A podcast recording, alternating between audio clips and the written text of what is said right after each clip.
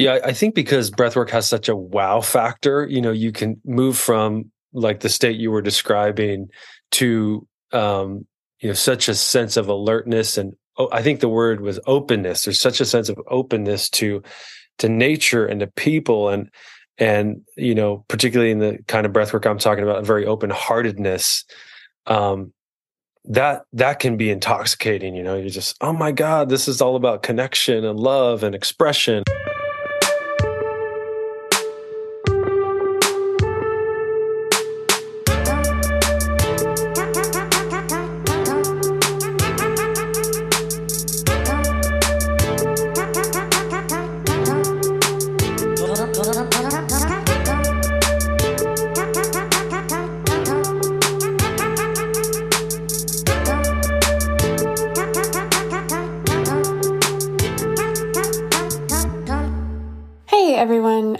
Do a celebration at the beginning of these, but today I felt called to do something different. This podcast is about breathwork, and it's about the breakthroughs that are possible with a modality like that. And for some reason, I really feel called to say that you don't have to stay stuck. Wherever you are and whatever you're experiencing, transformation is possible. And I feel like when we're really in the depths and we're really in the stuckness, it's hard to see the light and it's hard to hold the hope and it's hard to feel like things can be different.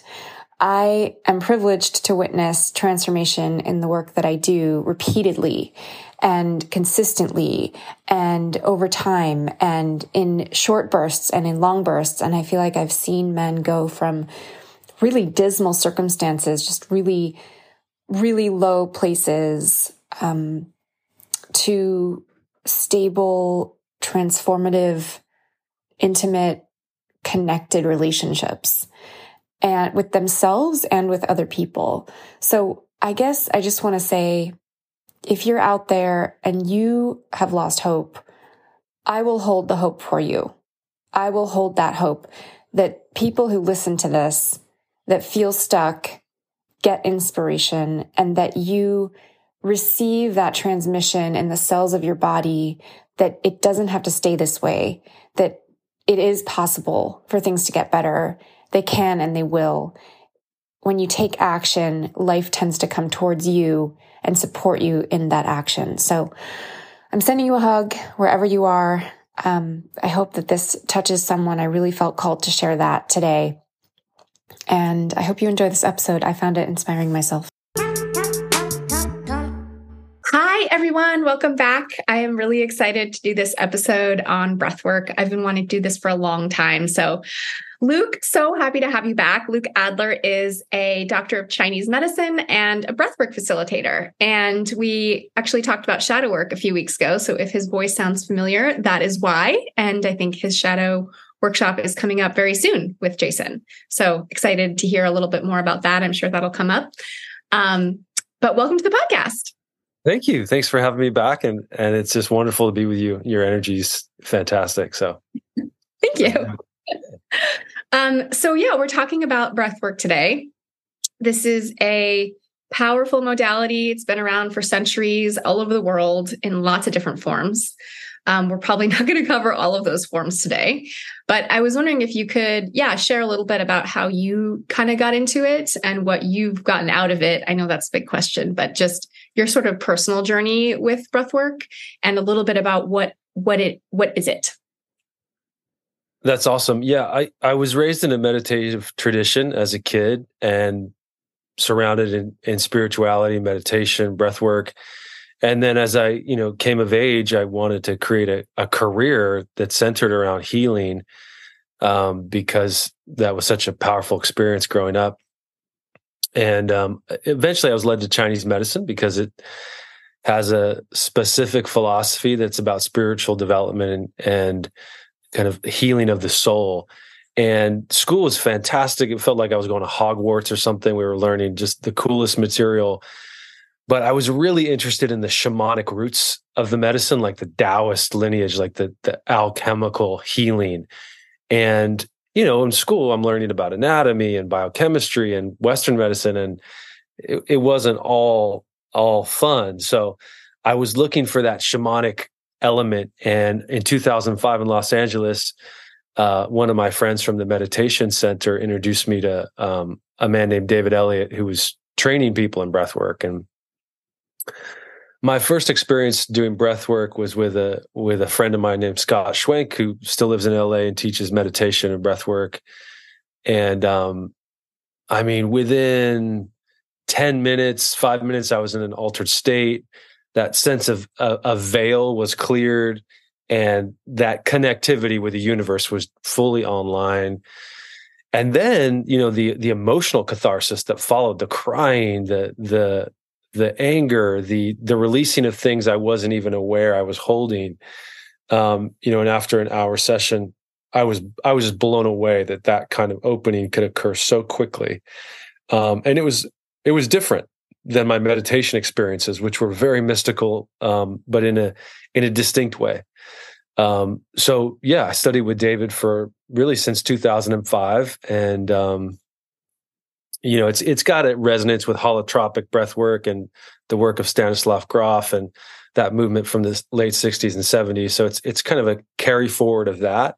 David didn't study with Stan; he studied with someone else, but that tradition, the tradition that David taught, had more of a shamanic element to it. He brought nature around it and some Native American spirituality, but basically it was very earth-centered. So it was about connecting with the earth and and being a responsible steward to the earth. And um, yeah, that's kind of a general general overview, Mel. Yeah, so a couple things. One is um, there are a lot of different kinds of breath work. And I think that most of what we're going to be talking about today is when you hyperoxygenate. So when you're bringing in a lot of breath quickly, there's different ways that people do it. Sometimes it'll be a long breath in, a long breath out. Sometimes it'll be two quick breaths in and a breath out. Often there's music in the space. So there's a beat or a rhythm. Sometimes it's drums. Um, and, I, you know, I think that what you said about getting to an altered state is important. So I just want to distinguish, because this isn't what we're talking about today, and what this episode is on is different from something like Wim Hof breath, which doesn't necessarily get you into an altered state. It's also breath work, but what we're talking about today is more in the category of a longer session. So maybe twenty to sixty minutes. You can obviously correct me. I'm, I might be wrong on any of this, Luke, but um, it's, it tends to be longer. There tends to be music or drumming in the space. Often it's done with other people.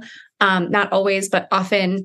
And a lot of it, especially in, you know, indigenous cultures around the world, there, there is slash was a shamanic element. So it's not just I'm, you know, on my mat doing Wim Hof by myself. It's a, It can be group practice, and a lot of, of, like you said, emotional purging can happen. So if you're, if you're in a breathwork session, people might be crying. They might be yelling. You might hear loud noises. It's a, it gets you into an altered state in an altered way.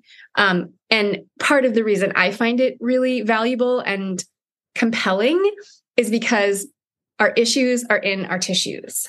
And many of the men that I work with have unprocessed trauma and stuff that's being held in their body, which we talked about a lot in our episode on shadow work.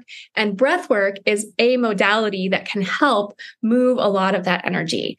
We want to do it in a responsible way, which I'm sure we'll talk about, but I just want to say that's one of the reasons I find it really compelling, is that plant medicine can also help with this, but a lot of those medicines aren't accessible to a lot of people. Sometimes it can be not a safe environment.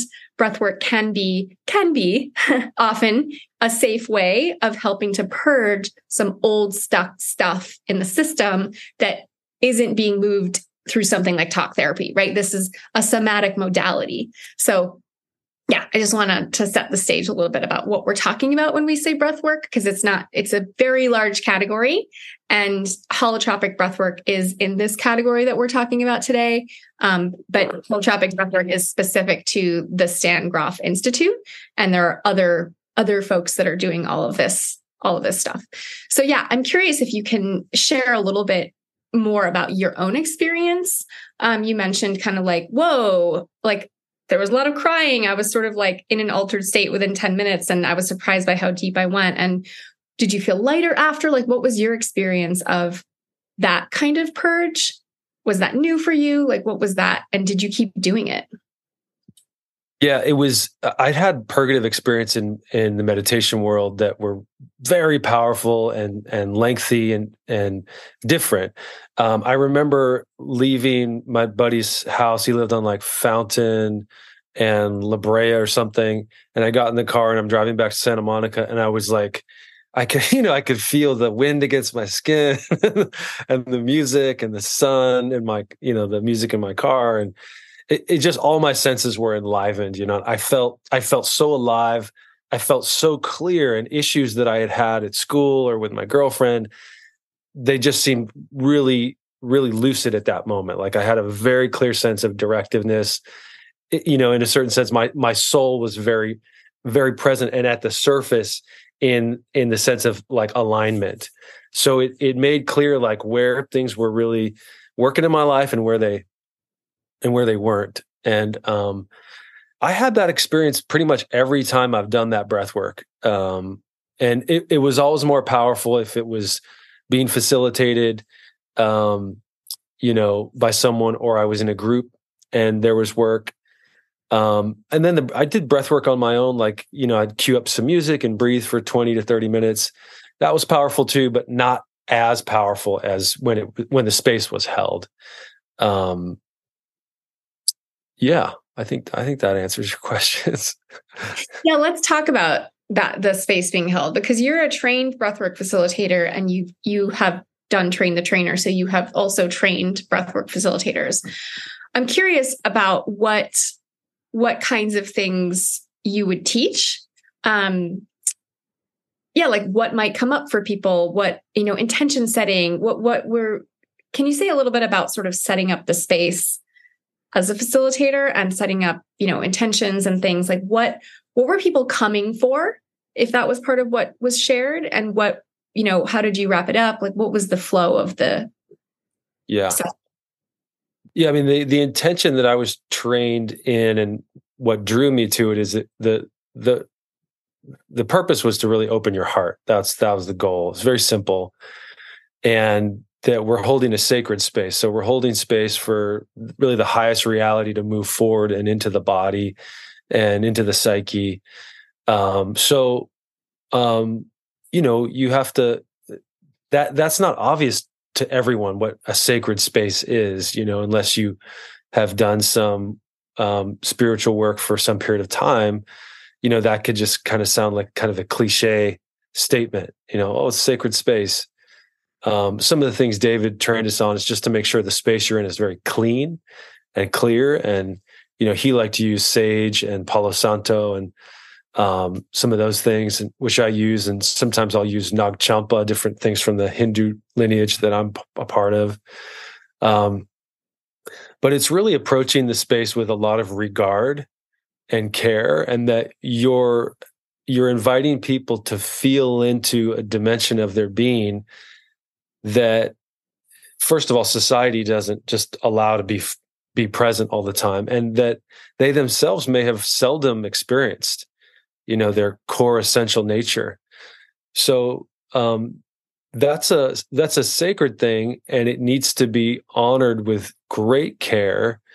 Um, you know, so many teachers across traditions say, you know, if you if you aren't respectful with with the divine, with spirit, with love, capital L, then, you know, you can, you can get yourself into trouble psychologically, physiologically. You know, you can open too much too quickly.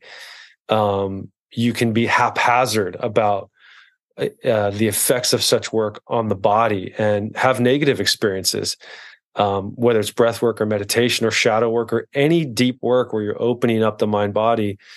It, it has to be held with this kind of sacred approach, because you know, you're, you're, you're inviting someone's psychology, their identity to unwind and, you know, to, to declutch, to deconstrict and be cleansed and washed and healed.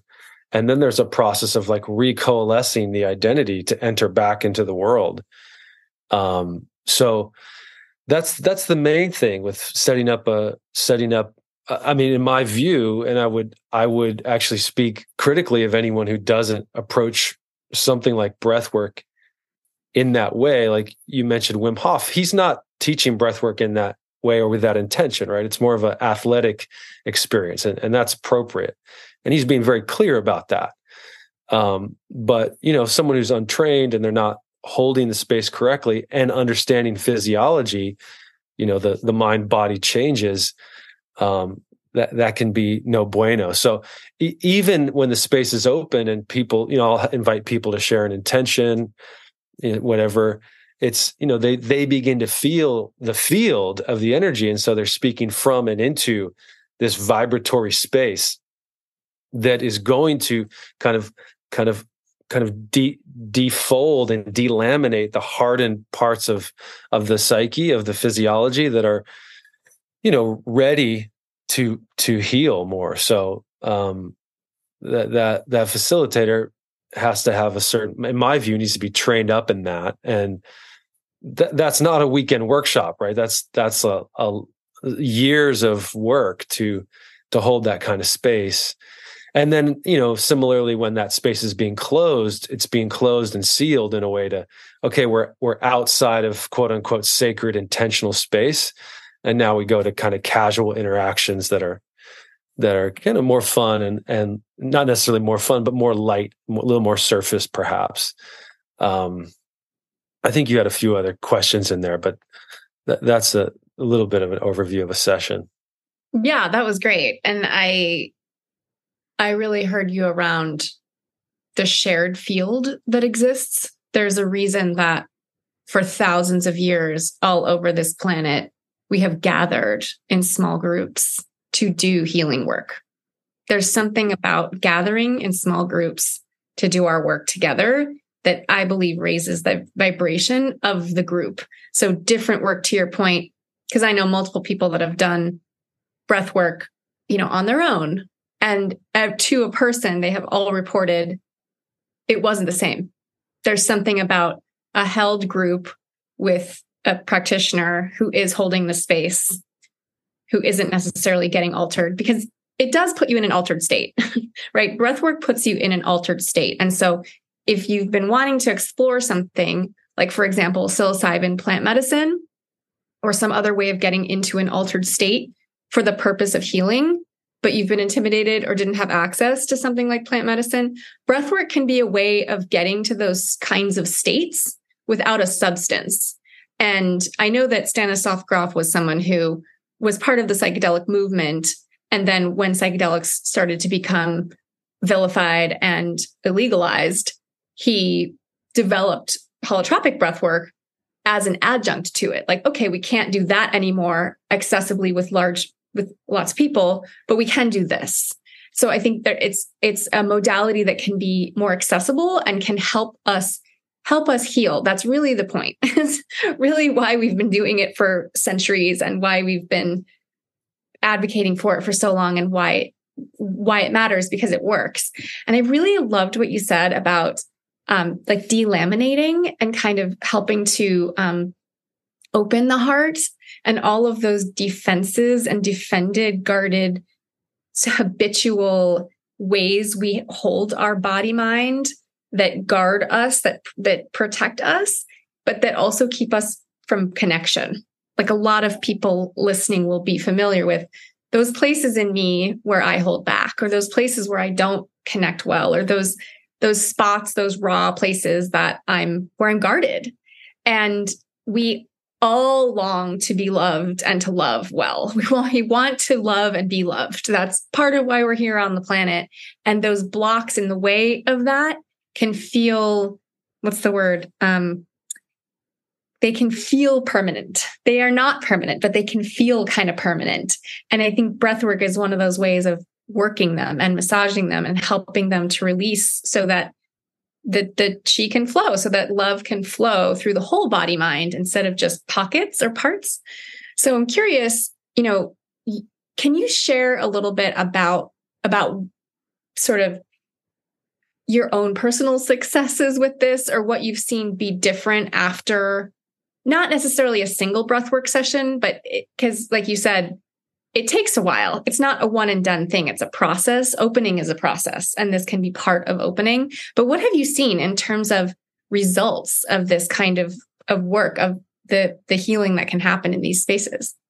Yeah, I think because breathwork has such a wow factor, you know, you can move from like the state you were describing to, um, you know, such a sense of alertness. And oh, I think the word was openness. There's such a sense of openness to, to nature and to people. And, and, you know, particularly in the kind of breathwork I'm talking about, a very open heartedness, um, that, that can be intoxicating. You know, you're just, oh my God, this is all about connection and love and expression and creativity and, and, and vision and, and making this world be more reflective of the beauty that we know we all are. And, um, for, for, for me, I eat that stuff up. I love that. Um, I, I had this one experience as you were sharing. I was, I facilitated a session. This might've been ten years ago.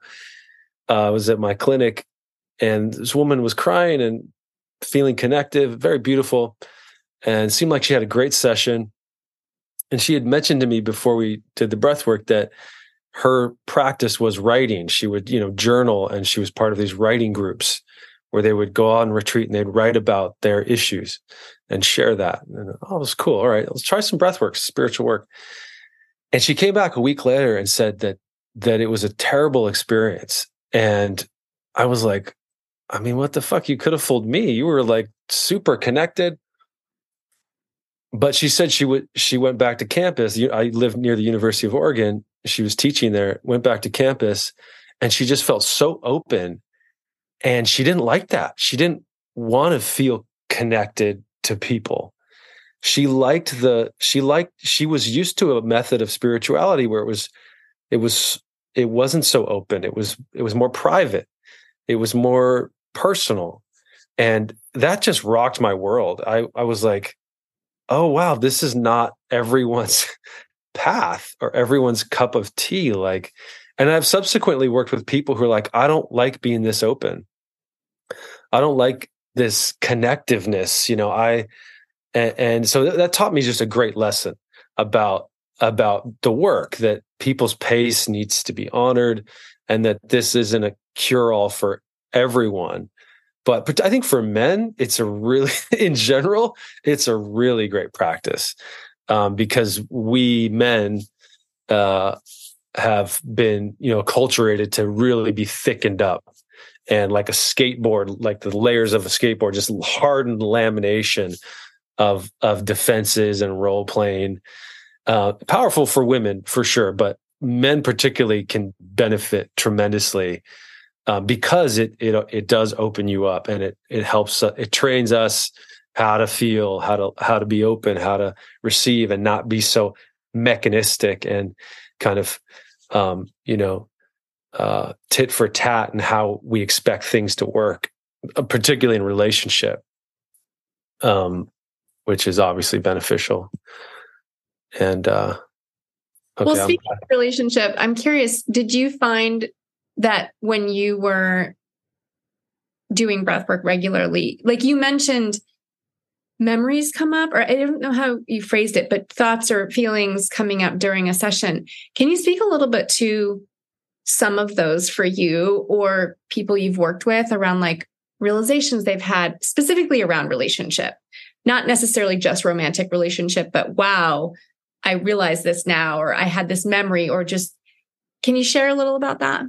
Yeah, I mean, in general, it it really evokes the virtues of the heart because it's heart focused. It it evokes the sense of um, generosity, you know, giving people the benefit of the doubt, seeing the very highest in one another, um, seeing that we're all coming for, like you said, Mel, we're all coming from a place of wanting to love and be loved. So it it it it connects you to this this kind of core intentionality of human beings, where we we just, you know, we just want to kind of get along with each other and care for one another. Um, you know, and it leaves space for, you know, if things have not gone well in a relationship, to be able to name that, like, hey, I really love you, and you you hurt me, you know, you I, I love you and I hate you, you know, like it, it can be connective to not just this kind of rainbow unicorn thing, but what's true, what has occurred and transpired in relationship. And, you know, if you, if you're open to it, connect you to kind of realms of, of life beyond the body, just, you know, whether it's a, a previous life concept or just that life is a continuous experience beyond, beyond the body we're in. So you know, you can kind of sense into the origins of yourself energetically and, and the sense of where that energy is going to move as far as a vector forward, you know, beyond this lifetime. So it, it can be very, I mean, at this point you could say it's powerful, but to me, it's just this, that's what it does. It's just the experience of opening yourself to spiritual dimensions. You know, it, it, there's so much more to life than just what we can experience on the, at the level of matter and mass, you know, physical life. Yeah. One of the things I find fascinating about breathwork is all the different experiences that are happening in the space. So I'm thinking of, um, I was in a breathwork session and uh, it was a mixed, mixed group. So there were men and women and non-binary folks there. And there was one woman who was having an experience of, again, our issues are in our tissues. She was a trauma survivor, uh, domestic violence. And she said that at one point during her breathwork session, she actually felt her mom's hands around her neck. So she had, her mom had tried to strangle her at one point, and she felt the same physical sensation of, of that. And it was a purge. It was part of a purge. So it wasn't just, I'm suffering through this experience again, but it was very real for her, right? It was like, I am feeling the same feelings in my body. And um, she was able to express in a way that she hadn't been able to express at the time when she was young, right? Actually make noises and say no, say the word no very loudly many times, um, et cetera. And then at the same time that she's having this experience, this other woman in the space is having uh, like an extended orgasm, I would say, and an energetic orgasm, not a physiological one, but just like kind of like writhing around and like just experiencing a lot of pleasure. She wasn't loud about it. The only reason I know that is that she shared in the closing circle that that was an experience she was having. Um, and many times, or in many of the breathwork sessions I've been a part of, when you're doing breathwork, there's also someone sitting next to you holding space for you. So there's the practitioner at the front, and then there's also someone called a sitter who's sitting with you. That's not always true in all spaces, but in our case, we did have a sitter, and then you would switch. So they would do breathwork and you would sit for them. And um, yeah, her sitter was like, yeah, it seemed like you were having a great time. It was like remarkable, remarkable time. And those were happening concurrently.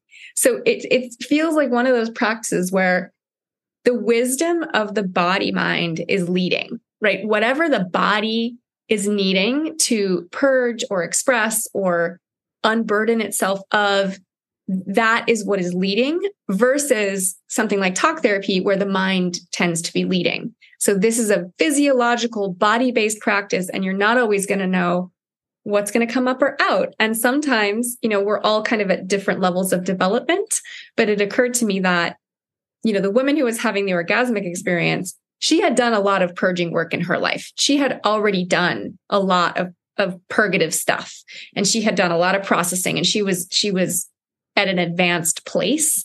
And so it's like the realms and like what we can experience, it depends on where we're at and what's called for in that session and just where we're at overall in our sort of spiritual development. Um, but it was like, wow, that's, that's all happening at the same time, which is sort of a metaphor for Earth, right? Like we're having, we're all having these wildly different experiences at the same time. Like it's kind of crazy when you think about it, like the diversity of experience on the planet. It's like, wow, that's like, we're technically all humans, but like we are having different experiences.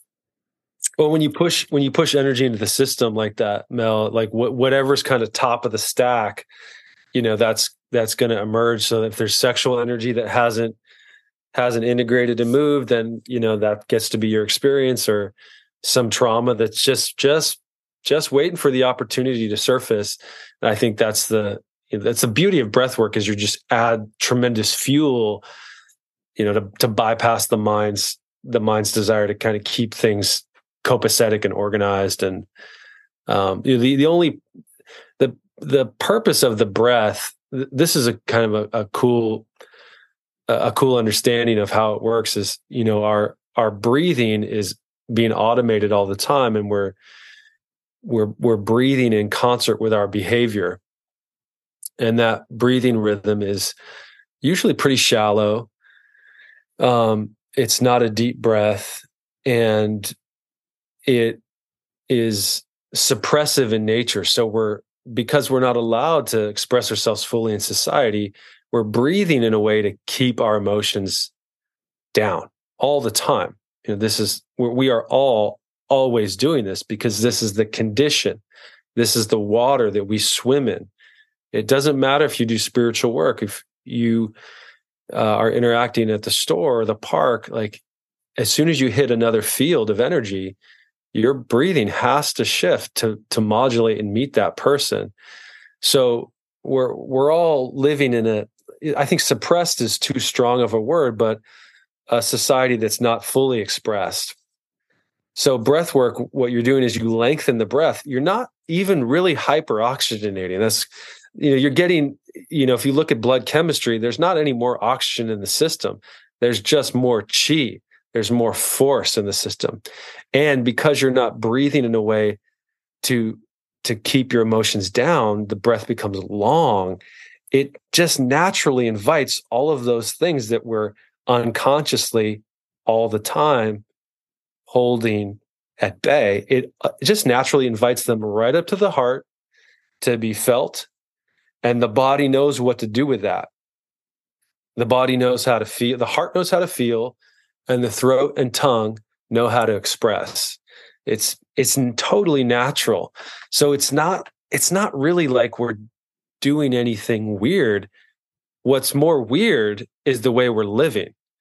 You know, right? We're we're living in a way that's um, suppressive of our of our nature. Like when the mountain lion goes for a kill, it's not polite about it, and it's not like, excuse me, um, little raccoon, can I bite your head off now? Like, it is fucking fierce. Like, so th- that's, that's the point I'm making, is breathwork in a way is, is a return to a more natural state. It's bringing online a kind of, a kind of flow of power that, you know, we just, we just aren't allowed in a social system. Um, you know, and there's, there's a sensibility to that, but, um, even just taking a couple deep breaths, it feels really different. Like, oh my God, this is crazy. Like, what did I do? You just, you just took a deeper breath. It's not that complicated.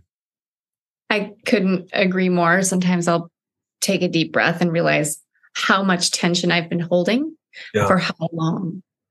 And I'm like, that was maybe all day that mm-hmm. I was holding all of that.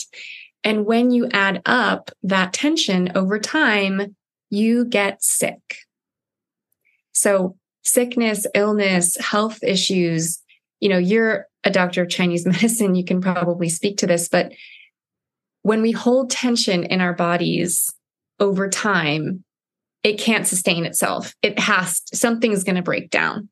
And so these places like breathwork, where we're loosening and we're opening and we're allowing more expression into the system, and we're allowing ourselves to actually feel and be with stuck material. It's not just psychological in nature, it's physical, and it affects the physical body. So I'm wondering if you can speak a little bit to, and thank you for correcting me. I didn't know that about, it's not really hyperoxygenating. I was always told that was part of the process. So that's fascinating that it's not necessarily really part of the process, but there are physiological things that happen during a session. Can you talk a little bit about that? And then, yeah, just kind of the health effects, um, because I'm sure you've witnessed a lot of that in your practice. Yeah. I mean, you, you can breathe in a way to put more oxygen in your system, Melanie. So you're, you're right in that, but you don't have to breathe hard to have an, have a, um, an awakening experience. You just need to breathe outside of your normal rhythm in a contiguous, continuous way. So, Um, you know, you don't have to breathe super fast. It's just taking those longer, you know, whatever system you're using, it's it's a longer, fuller breath where that the diaphragm, you know, not that people can see, but the diaphragm right underneath the ribs, that that that moves down and allows the lungs to fully open, to fully allow air into them. So the lungs have the capacity to take this air, and it's not outside of the the the volume of of the lungs. And then as the breath gets down into the guts, the intestines and the liver and the kidneys and the spleen, stomach, and the sexual organs, the reproductive organs, that's where, when you're getting more chi and blood into those systems, you're pulling up the emotions that run with, you know, the liver, anger and worry and and um, perseveration, the spleen and fear, the kidneys are in the urinary bladder, and, and jealousy, et cetera. So you're actually being able to pull up these feelings that in most cases we're like, I would like to feel none of those. So I'll keep the breath, I'll keep the breath just in the top part of the lung, the first lobe and second lobe, and won't like, oh, feel my fear, you know, like we, I just won't do it because I won't breathe deep enough to do so. Um, that's why in a session, so many emotions move. You're you're activating all the organs that modulate the feeling for that. We can do deep dive into each organ and the emotion, but not today. Um, so in a session, you're going to move whatever system is stagnant. It's going to move, and like you said, the example of the hands around the around the throat. I mean, you're going to become aware of any imprint on the tissue that that constricted blood, you know, constricted, you know, wherever blood goes, chi goes, or awareness goes. So they, they all flow together. So anything that anything that impeded life, you know, during your trajectory of life uh, is going to surface when you add more life to that system, add more breath. Um, I love the way you phrase that. That's, that's powerful. And I, I really appreciate what you said about men have been acculturated to thicken up, to be, to, to, to guard and defend and not feel. And that has such a high cost. I talk to so many men and work with so many men who feel numb a lot of the time, or they don't feel deeply connected, but they want to, or, or, They are so, they ruminate. They're just in their head all the time ruminating. And like you said, they don't necessarily know how to get out of that. And I think that one of the beauties of breath work is that you don't have to know how to do it. It's not, it's not something you figure out. It's something that you experience. And like you said, the body wants to go there. It's a natural process. It's not like you have to be like, I think we'll do the spleen first and then we'll move to the liver because, you know, I was bullied and I feel like I'm really worried about how people perceive me. Like it doesn't, it's not how it works. It's physically in the body. Where is the energy? And I like what you said about the stagnant place, right? The place where it's not flowing, and adding fuel to the system moves it. It will move it, and it will come up, and it will be able to be expressed and held in a way that it maybe never has ever. And there are so many times that we hear stories from our men around a time they were eight years old, or a time they were six years old, or ten years old, when something happened and they, they shut it down, right? Whatever it was, like their joy, for example, they were exuberant and they were joyful, and their dad shut it right down. It was like, we don't do that at the dinner table, or whatever it was. And they just, they closed off this part of themselves. And there's a tension that happens in the system, because from then on, when joy came up, it was shut down. It was just, it's a contraction in the system.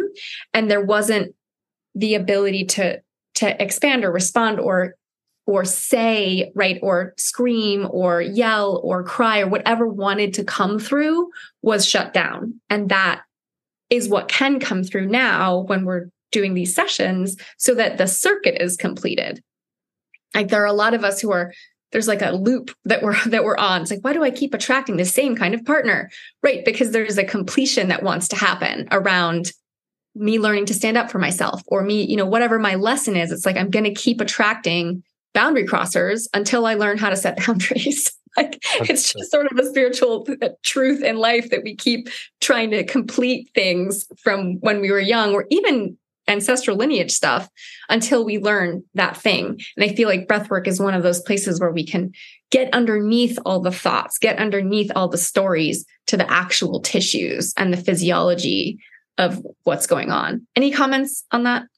Yeah. I mean, and to your, and to that point, like a, a really good facilitative experience, hence a good facilitator, is going to create more of a connected catharsis. And that's, that's challenging with breath work, which is why I've put a lot of my chips in shadow work, is to, because the pur, the purge is, is automatic. It will just come.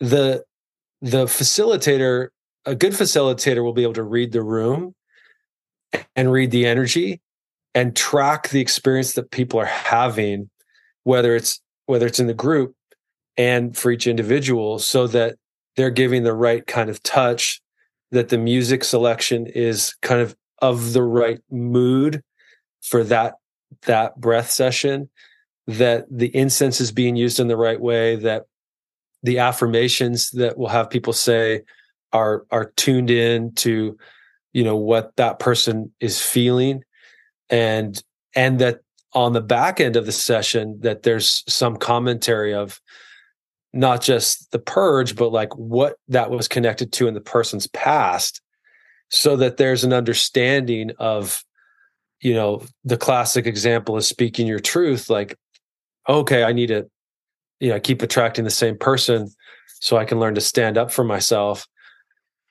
Wow, I really felt the origin of that in this breath session. And now I have homework, because I can, I can feel in me that, that deficiency. And now I can really practice my no, or my enough, or so.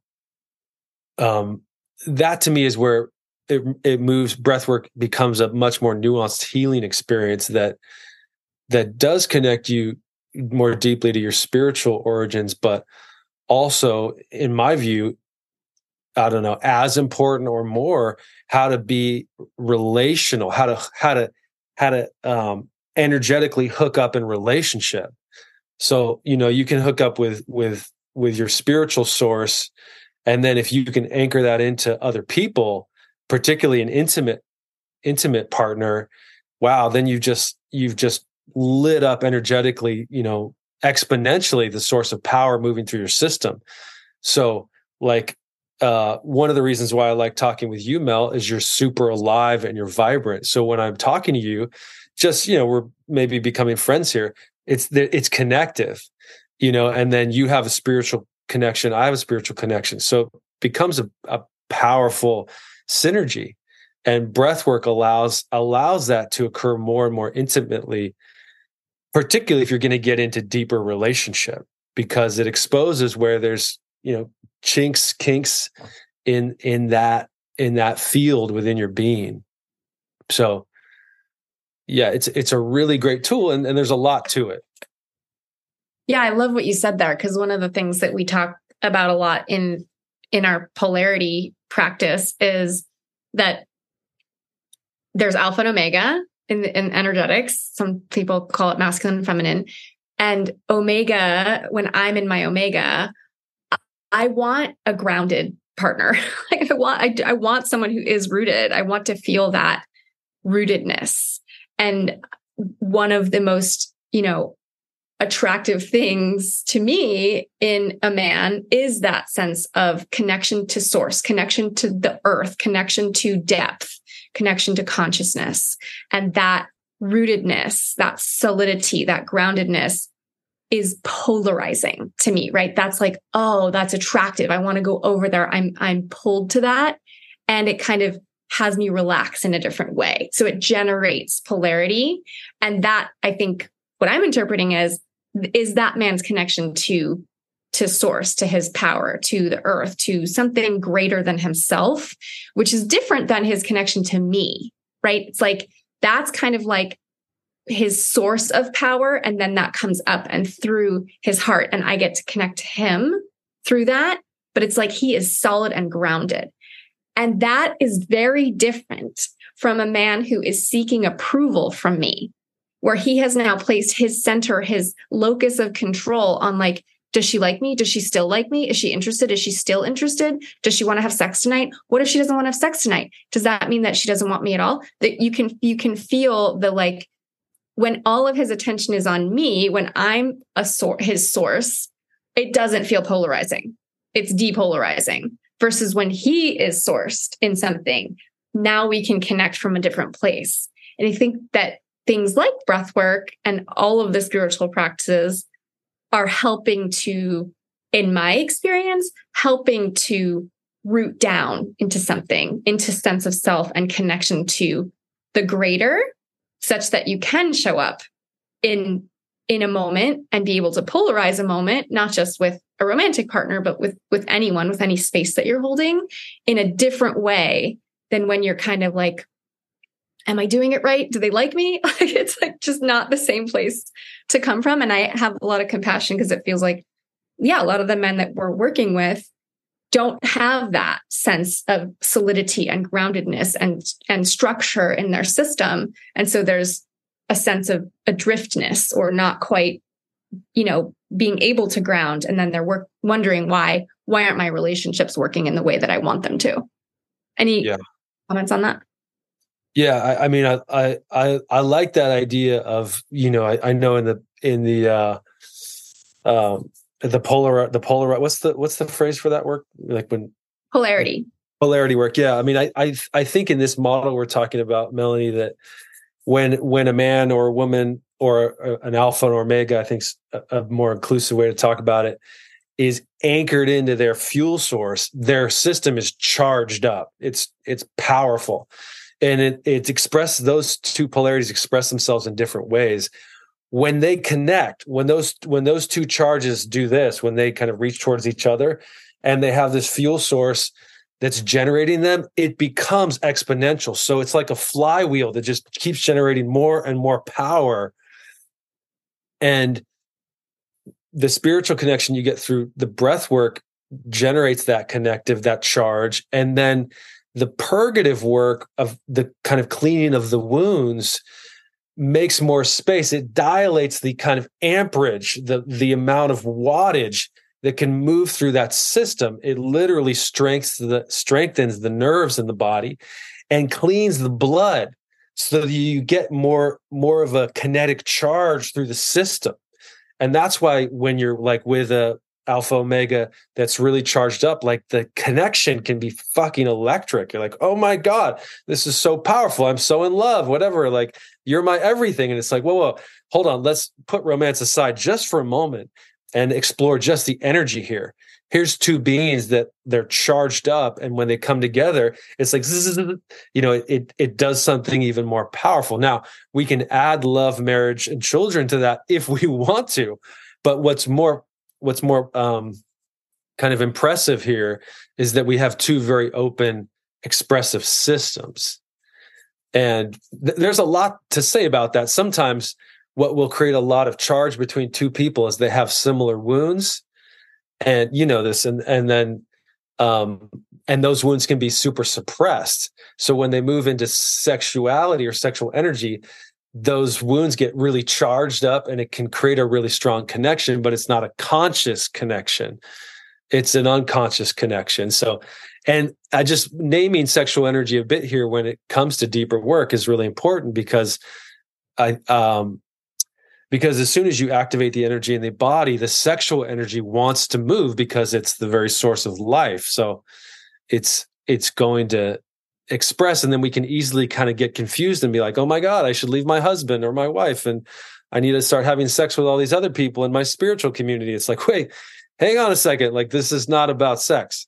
It, it that's a separate thing. Um, this is about, if it's about anything, it's about feeling alive, feeling alive. All of this work is about feeling more vital, alive. What does that mean? On purpose, clear, focused. That's not an attitude. That's not a Tony Robbins pitch. That's the result of doing deeper work and healing different wounds. You feel more alive and clear, to use a Taoist phrase, about your destiny, about your fate, about your true purpose in life. It just flows, flows through you. It's not a manufactured mood that, that we would create. I thank you for speaking to that, because I feel like that's, I feel like in our culture, you know, finding your purpose feels like a heady exercise. And I really love what you're saying, because in my experience, in my life, over the course of my lifetime, it has been from these kinds of, you know, breathwork experiences or deeper spiritual work and work with the body, with the body that has helped me come to clarity. It hasn't been from my head. And every time I've tried to do it from my head, I have suffered. Every time I have tried to do it from my head, I have suffered. So it feels like we're kind of focused on the wrong things in our culture sometimes, like heady stuff. And anyway, this I feel like is an important part of what we're saying, is that when the energy is cleared out in the system, clarity arrives, rather than I've got to do clarity. I've got to, I've got to do clarity. It's, it's not really how it works. And a lot of Indigenous cultures around the world have had things like vision quests and have taught how to go out and listen, how to slow down and listen, how to allow an answer to arrive or allow something to come to you rather than figuring it out. It's a different way of going about it. And yeah, I just really love what you said about feeling alive and coming alive. And, you know, sexual energy in particular, I think, is creative energy. It's life force. Like you said, like the second chakra is associated with creativity and sexuality. And it is, they are linked. It's not this one and that one. They, they are linked. But just because you're feeling sexual energy or sexual power, it doesn't have to be channeled through sex, right? There are lots of ways to channel that energy that isn't, isn't like you said, oh, I got to leave my partner and, and go like have sex with lots of people. I think there might be other, other ways to channel that, like maybe slow, slow your roll and let's, let's figure this out. Um, but as we're starting to wrap up, I'm wondering, you know, you mentioned a few of the physiological effects, like cleaning the blood. And if, can you share a little bit more, since you are trained in this, of what else does breathwork do for our bodies and our yeah. minds, body, mind? Yeah. So if you want to look at what slows down physiology and expression and mental clarity, it's when the fluids congeal in any way, when they, when they slow down, and when fluids slow down, they thicken up. And so how, what does that look like? That looks like phlegm and mucus. And you can experience that in your sinuses. You can experience that all the way through your G I tract, in the interstitial spaces between the organs and the kind of the cavities of the body. That fluid can get stagnant and not move well. Um, you know, the whole bowel system, which is another level of fluid, can get stagnant, or that fluid can run too quickly and it doesn't have the kind of the right proportion, proportionality of density. And so breathwork starts to self-regulate all of those systems just by virtue of putting more energy in the system. And when you get the emotions online, so there becomes a permissibility to express all the flavors of emotion or all the colors of emotion, then there's not all the reflexes in the system to hold back anger, grief, jealousy, sexuality, whatever it is. Th- those, those contractures in the system start to relax. And so again, you have fluid that flows better. So it really, all systems are just going to be slowed down in a way. The liver's not going to filter blood as well. The gallbladder and spleen aren't going to excrete enzymes and bile as well. You're going to have a system that's not operating as well. The sexual system, the endocrine system, you'll have hormone deregulation. You won't have cortisol and, and progesterone moving in the right way, or estrogen for that matter. So Uh, you know, menstrual issues, et cetera. So the, the breathwork starts to regulate, in particular, the glandular system, the endocrine system. Now, one one thing that's important to say about just breathwork in general is if you do breathe too hard, too fast, and for too long, you you will kind of move a little bit too much, too much chemistry th- through the system. And you can get kind of constriction in the hands and the mouth, and the, the term for that in science is tetany. Um, so like in the rebirthing method, you'd see people's hands c- contract and come up to their head. And so in, in that case, you know, energetically, what we would say is that the heart's not as open. So you're not getting the, the heart, the, the constrictures of the hands are reflecting that tendency to be more closed. So that's true energetically, but we we do need to be responsible to the fact that the system is cramping down, which means blood is not flowing as well to the fingers, et cetera. Now, that can become dangerous if you don't slow the breath down. So at that point, you want to slow the breath down to create more decontraction of the tissues to get the blood in. And and if someone's having a lot of lot of tension in their body from their breath work, it's because they're being open too fast. So, you know, if that's happening in a, in a session, then facilitator wants to notice that and slow that person down, because the heart can be forced open through breath work in a way. And it's it's not that it op it's it's opening too quickly. It's that all the protectiveness is not ready to open yet.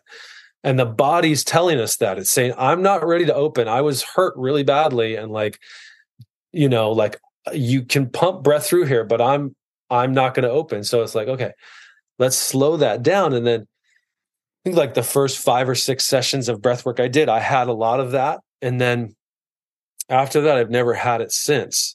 So, um, you know, we, again, the, the body's telling us the story. We, we want to listen to the body, because spiritually we can be open very quickly, but the body, you know, the density of the body takes more time to, to release some of those, those limiting impressions.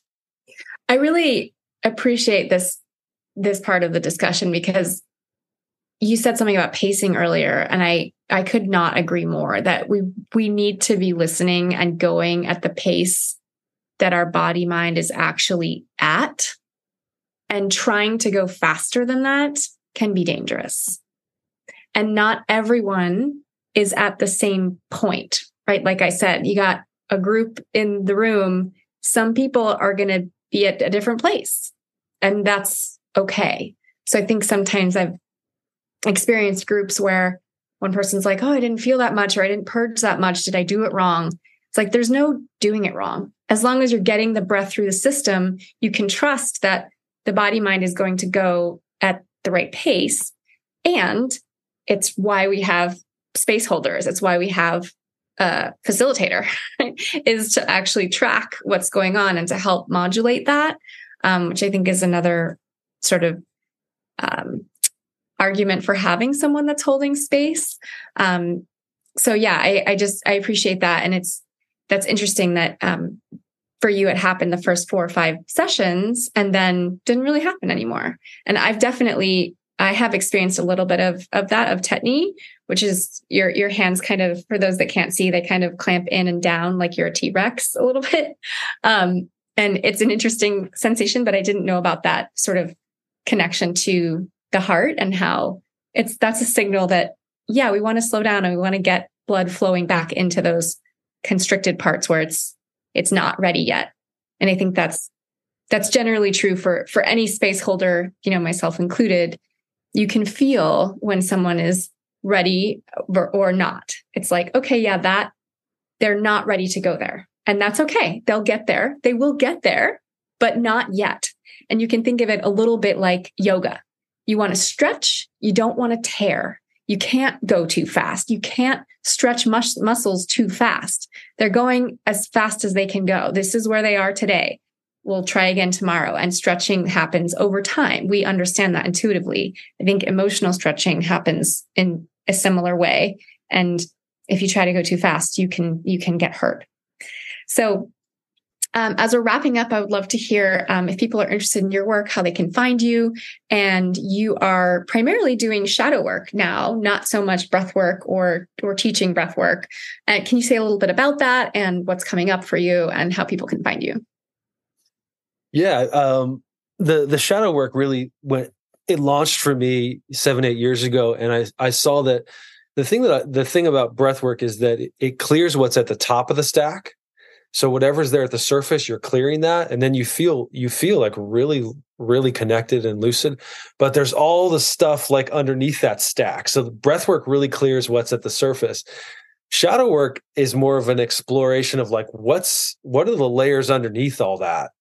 And how do I learn to like navigate that with my awareness and stay aware of it when it then arises in relationship? So I really fell in love with shadow work because it it's a I would say it's a deeper, more intimate exploration that's continuous and ongoing with your with your own, not just woundedness, but your own brilliance. It's getting to know all that you are in an intimate relational setting. So to me, breathwork's it's a different, it's a different practice. Breathwork is like, oh my God, there's a lot in my system right now. I want to clear it so I can feel open and connected. Shadow work is a, a way of life. It's a way of relating to, to like, what is the deepest thing moving through me right now? Not just at the surface, but what's under that and what's under that, and being able to track with my awareness um, what's running the show deep down, not just kind of my my surface kind of mood, or this or the wound that's just there at the subsurface that's ready to release. So, um, to me, that that's that's the big distinction, and and the catharsis that would occur through shadow work would be, in general, one that you're you're fully tracking, um, and you can have these deeply spiritual, integrative experiences through shadow work that's that remain more connective. Whereas I'd say breath work is like charging your system, and then that charge kind of like fades off a little bit, and you can charge again and and do that. And and then I'd say deep-seated meditation has another place of more, you're charging the very depth of your being in a in a very transformative seated meditation practice. Um yeah. So you can find me at Luke Adler healing dot com, and And uh, I do a lot of collaborative work with my friend Jason Lang, who's on your show a lot. Uh, he's uh, at evolutionary dot men. And uh, yeah, our work is about um, healing, really. And, but more than that, I'd say specifically, it's about having really great relationships and really powerful families. So it's about getting love and connection flowing into systems. And that could be families and relationship. It could be business. But um, to me, connection is is really what what heals humanity, and I know that's the source of your work too, Melanie. But yeah, if you're interested in that, that's that's where to find me. Perfect. And uh, last thing before we wrap, because I think it is important to just touch on, is integration. So I'm curious if you can speak a little bit to how you have found it useful, valuable to integrate after a breathwork session, and what you sort of have recommended to your practitioners who then teach their workshop participants. Yeah, I, I think I want to lay one one caution here, is that um, the the training for breathwork needs to be more extensive. I've had people just take one of my, I have a series of five trainings, and they've taken one training and gone out and led big sessions of of people, and they were not ready, and they didn't they they weren't responsible in how they facilitated a group. And I I got to hear about that from those participants. So, um, uh, the integration part is important, and part of having good a, a integration is that the session isn't there's not too much energy being forced into the session, that it doesn't go too long, that that facilitator is really paying attention to the group. If you breathe too long, if you breathe too fast, you can be exhausted the next day, right? Like that's that's a sign that things were let, things were allowed to go too far, that the purge was like too much. It overwhelmed the system, and so you felt hungover the next day.